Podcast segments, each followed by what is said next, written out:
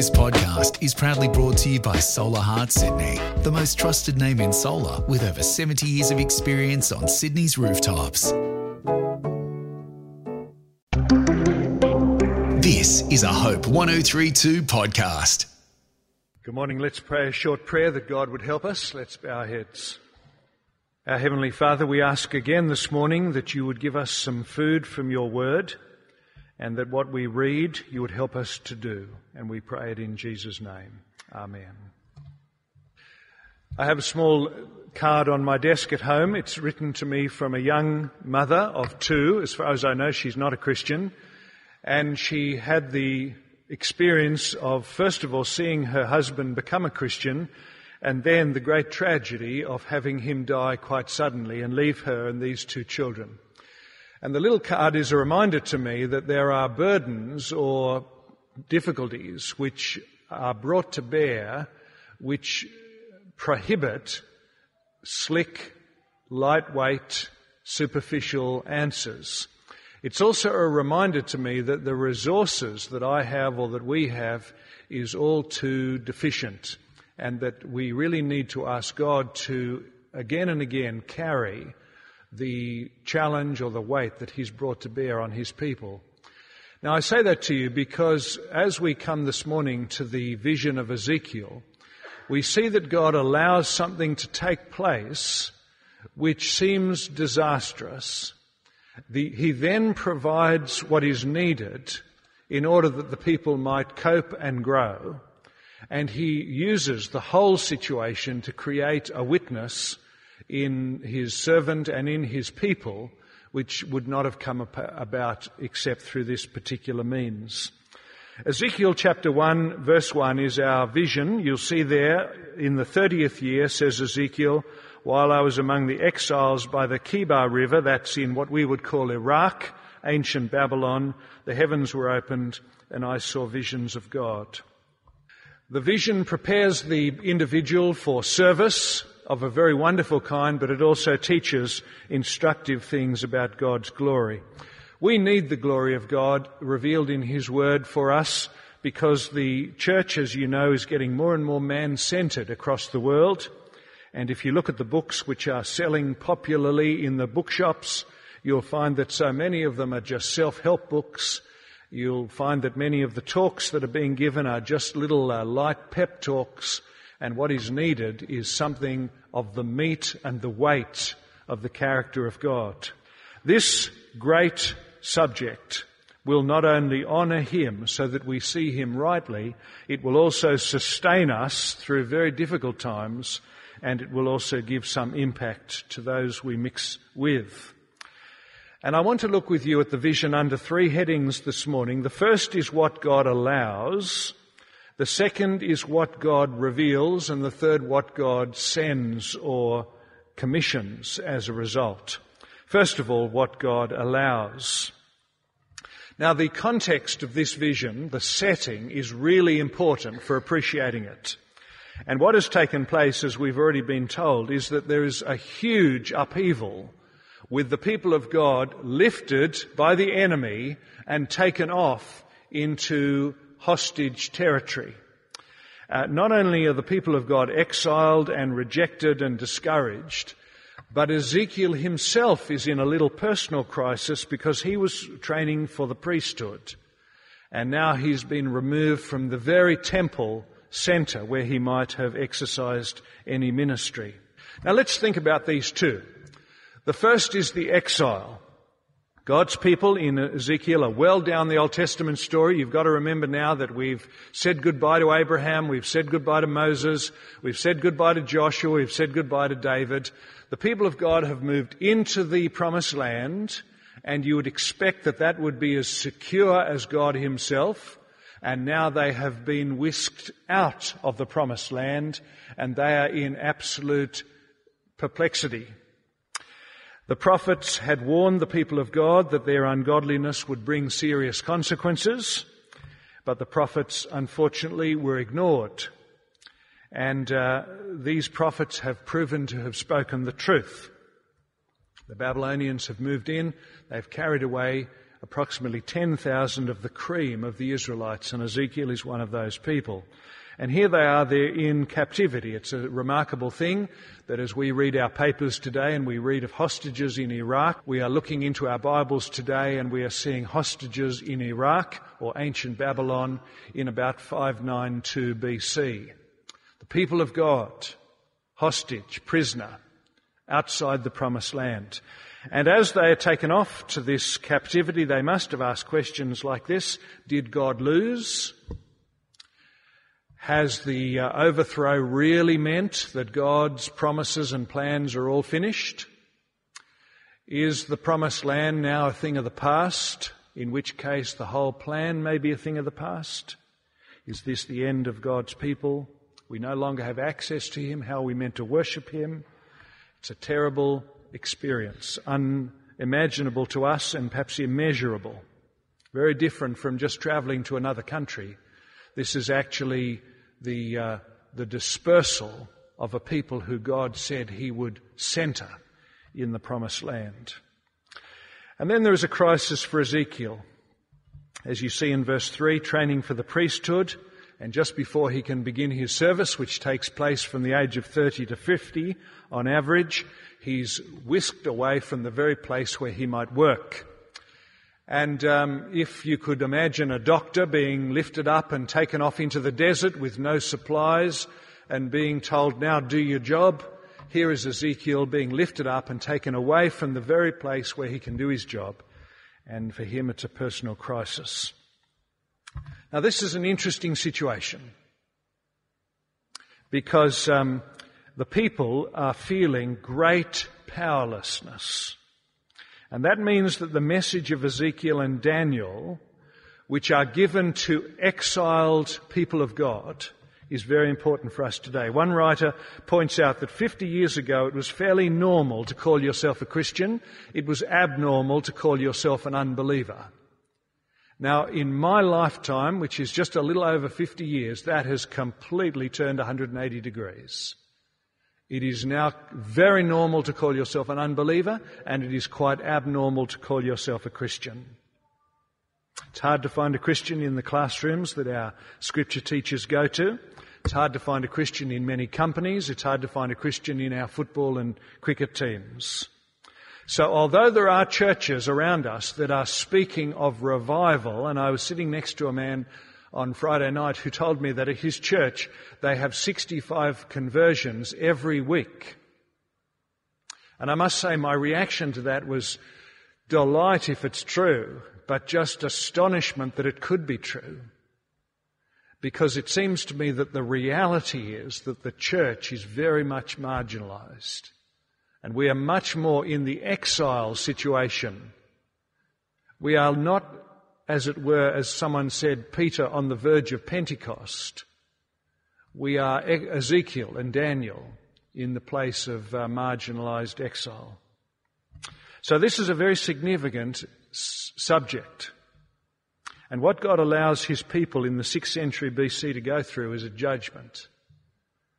He says in 2 Chronicles that he sent his word to them again and again because he had pity on his people, but they mocked God's messengers, despised his words until the wrath of the Lord was aroused and there was no remedy. And he brought up against them the king of the Babylonians. So he's putting his people through a kind of a fire which is going to purify them. And Ezekiel himself is not there by coincidence, he's there by providence. He's about to be made a prophet. We would say this is in some ways a promotion. And no longer is he going to represent people to God with the sacrifices, he's now going to represent God to people with the word. So he's got a very great job to do. And that leads me to what God reveals, secondly, this morning. The vision in chapter 1 is so weird, so strange, that it may even seem to you to be quite stupid, and maybe you'll lose patience with it. Uh, it would, uh, of course, cause many people outside the church to think of the Bible as a fairly nutty book, which they've always thought, and for nutty people. Fire, creatures with four faces, four wings, flashes of lightning, intersecting wheels, throne of sapphire, and a figure of a fiery man on the throne. It is a bizarre image, isn't it? People have wondered in their writing in the past whether Ezekiel was hallucinating. Uh, cynics might wonder whether Ezekiel had been smoking or taking something. But uh, I want to urge you not to be too snooty about the scriptures too quickly, because uh, if you are like me and you have a great um, bewilderment about modern art, it nevertheless communicates to many people. And we need to appreciate that uh, biblical literature, which is called apocalyptic literature, also communicates very powerfully. Not all biblical literature is just plain history. Not everything in scripture is just uh, the Rembrandt type of portrayal. And apocalyptic literature, which literally means a revealing or an unveiling, is the word behind the book of Revelation, which has a lot of apocalyptic literature in it as well. And these symbols in apocalyptic literature speak or convey often a thousand words with their symbols in a way that is very meaningful indeed. Before we look at the symbols, however, just notice in chapter 1 verse 1 that Ezekiel sees God although Ezekiel is hundreds of kilometres from the Jerusalem temple. Now that may not surprise you because we've known even from the time of Solomon that God is too big to live in a temple. The Bible tells us through Solomon's prayer that God is much too big to be contained in a box like a temple. But still, the temple was the place where God said he would meet his people and that's where you meet God. We don't get to choose where we meet God. We meet God where he says he'll be met and he decides how and where we will meet him, and the meeting place, he says, is the temple in Jerusalem. But now we discover that Ezekiel, well away from this temple, is meeting God in Babylon. We will find if we were to keep reading Ezekiel in chapter 10 that the glory of God has actually left the temple. And God is presenting himself now to the exiles but uh, this very important subject is summarized in the word in verse 3 there. There. A long, long way away, the hand of the Lord was upon him. And that, I think, is the most significant word in some ways in the chapter. That Ezekiel cut off with the exiles sees and experiences there the hand of the Lord. It seems from verse 1 to have been his 30th year, so God has not forgotten this young man. Um, he's just giving him a new job, as I say, as a prophet, not a priest. And the impact of this is unfolded in chapters 2 and 3. So there is the people of God being given what they need, although they think they're cut off, and the servant of God being given something even more wonderful, although he thought he was cut off. The details of the vision are very powerful if you think about them.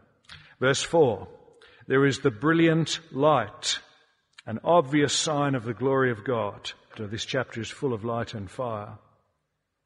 Verse 5 There are the four living creatures. Some of the details of the four living creatures are hard to be dogmatic about, but at least we could um, safely say that they are heavenly, they have uh, the wings, like the vision that Isaiah received, but they also have very earthly faces. The face of a man, verse 10, the face of a lion, the face of an ox, the face of an eagle.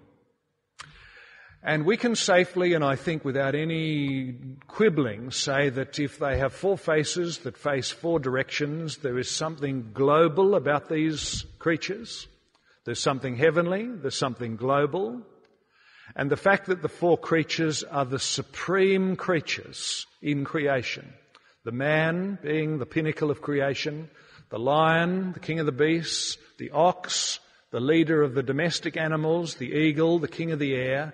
We could say that these faces indicate a superiority, a greatness, a strength, uh, even perhaps a royalty. And these four creatures, heavenly, earthly, are in perfect symmetry, absolutely cooperative. And as we read in verse 12 and verse 20, they do exactly what the Spirit tells them to do. Not only that, we see that there is um, some space, verse 22, above these creatures. And there are the wheels, verse 15. The wheels, which as uh, one writer has said, are very like casters or gyroscopes. They have the ability to move exactly in the direction which uh, they desire. They are adaptable. They're mobile. Now, when you put all this together, don't give up on it too quickly. Here is Ezekiel being given a vision which is very bright and very radiant and clearly of something glorious. He's also been given a vision of heavenly, earthly creatures in symmetry, cooperative, under the influence of the Spirit. And he's also seeing this mobility, this adaptability, this movability with the wheels. And he's also seeing the, the expanse above and the throne at the very top with this figure on the throne. And you wouldn't need to work too hard to say that by the time you've read the vision, you could be reasonably reassured by these details. It is a very reassuring vision. I'll just give you some uh, proofs of this. Do God's people think that they are defeated and that God himself is defeated? Answer, here's a picture of the glory of God in the very context of exile. Has God lost control of his world? Here are creatures, heavenly and earthly, more spectacular than anything that could be seen on the earth, completely orderly. Are they cut off from God so he is helpless to contact them or to reach them? No, the wheels show that God is able to come and go with total freedom. Uh, Don Carson says 2,500 years before the mobile phone, here we see in Ezekiel the mobile throne. Is God demoted? Has he been replaced by King Nebuchadnezzar? No, the throne is so high, so secure, so glorious, so wonderful that even in symbolic terms, Ezekiel is overwhelmed and falls on his face. So you see, you read this vision, bizarre as it seems on the first reading, and God is fearfully great. He's totally present. He's absolutely sovereign and he is completely exalted. And the wonderful thing is that he wants to communicate that to his exiled people. They don't deserve it. They can't earn it. It's given to them as a part of God's kindness. And he wants them to know that he is as he is so that they might continue to trust him and to be faithful. Now when we read these details as Christians, or perhaps this morning you're a person thinking through whether the Christian faith is uh, worthwhile, you have to ask yourself, is God communicating these same truths today? In other words, it's one thing for God to have said this in the past. Does He say it today? And the answer is that in a simple reading of the New Testament, He makes the same points to us today even more wonderfully.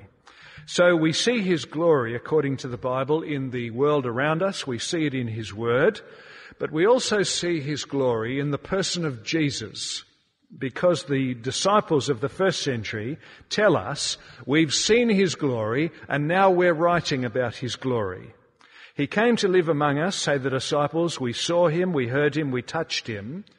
There are historical realities that we have recorded for you, be assured by them. How do we see the sovereignty of God? Well, we see the sovereignty of God again in His Word. We see it in His genius overruling all the events of His Word. We see it in His promises that He's working everything for good so that we might know that He is working everything for good. And we see it supremely, of course, in His overruling of the opposition to His Son. And out of the opposition to Jesus comes this remarkable salvation, this wonderful victory, the proof for all time that God is the master of oppositional forces. I was talking with a man recently and I asked him how he'd become a Christian. And he said, I became a Christian because someone explained to me the swap of the cross. And when I understood the swap of the cross, that's when everything fell into place. I suddenly realized that all that I had done was placed on Christ. And all that he deserved was offered to me. The simple swap of the cross.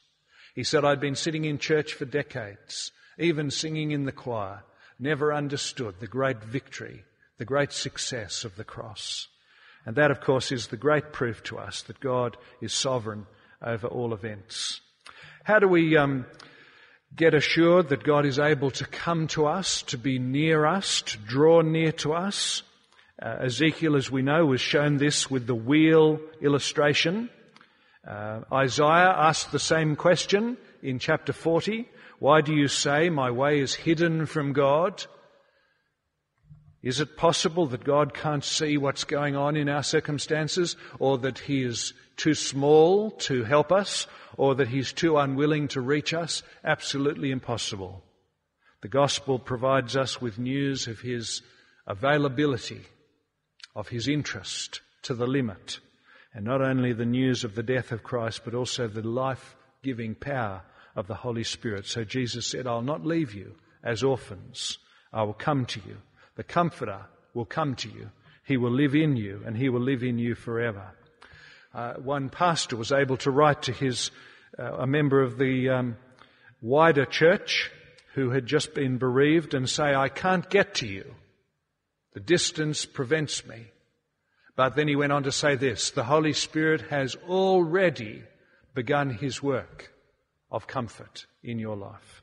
And that's the great confidence for the pastor or the believer that the Spirit of God gives us this wonderful access to God's fellowship.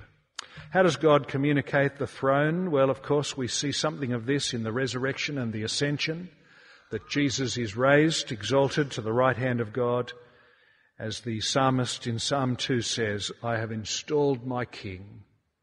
And therefore it's quite ludicrous to think of him being toppled or unseated.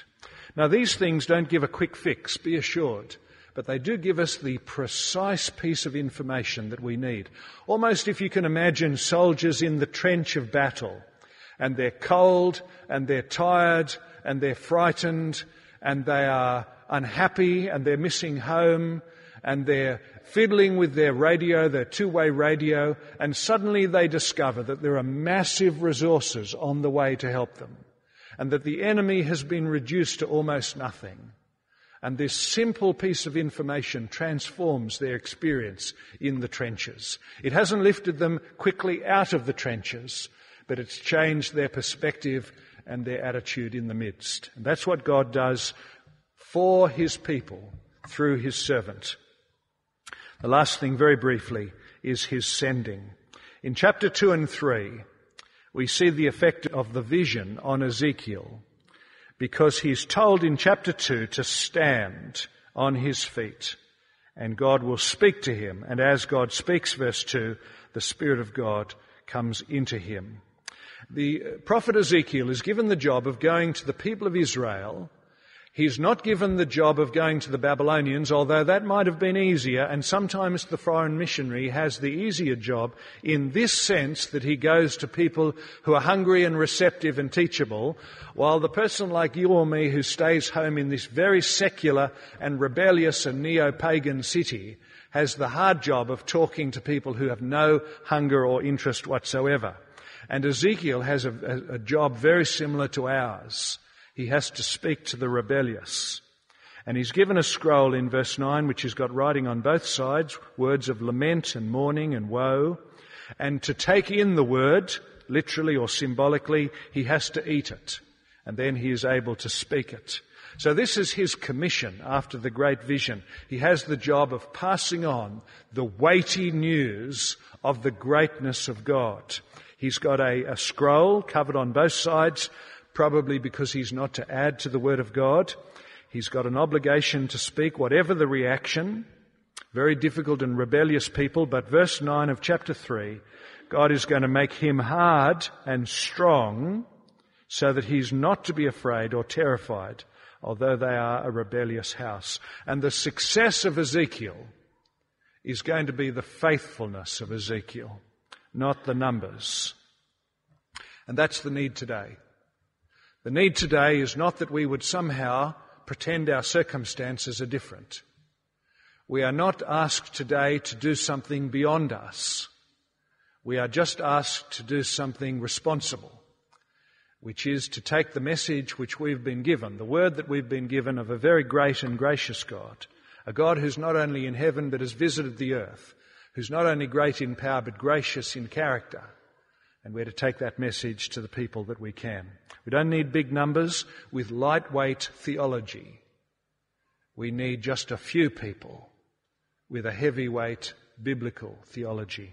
Let me, let me close by reading to you a disturbing paragraph. I hope you'll find this a challenge from a book that I'm reading called Hard Questions, Real Answers.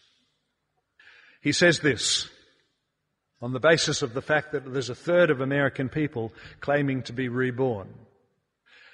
The vast growth in evangelically minded people should by now have revolutionized American culture. With a third of American adults now claiming to have experienced a spiritual rebirth, a powerful countercurrent of morality growing out of a powerful and alternative worldview should have been unleashed in factories, offices and boardrooms, in the media, the universities and the professions, from one end of the country to the other.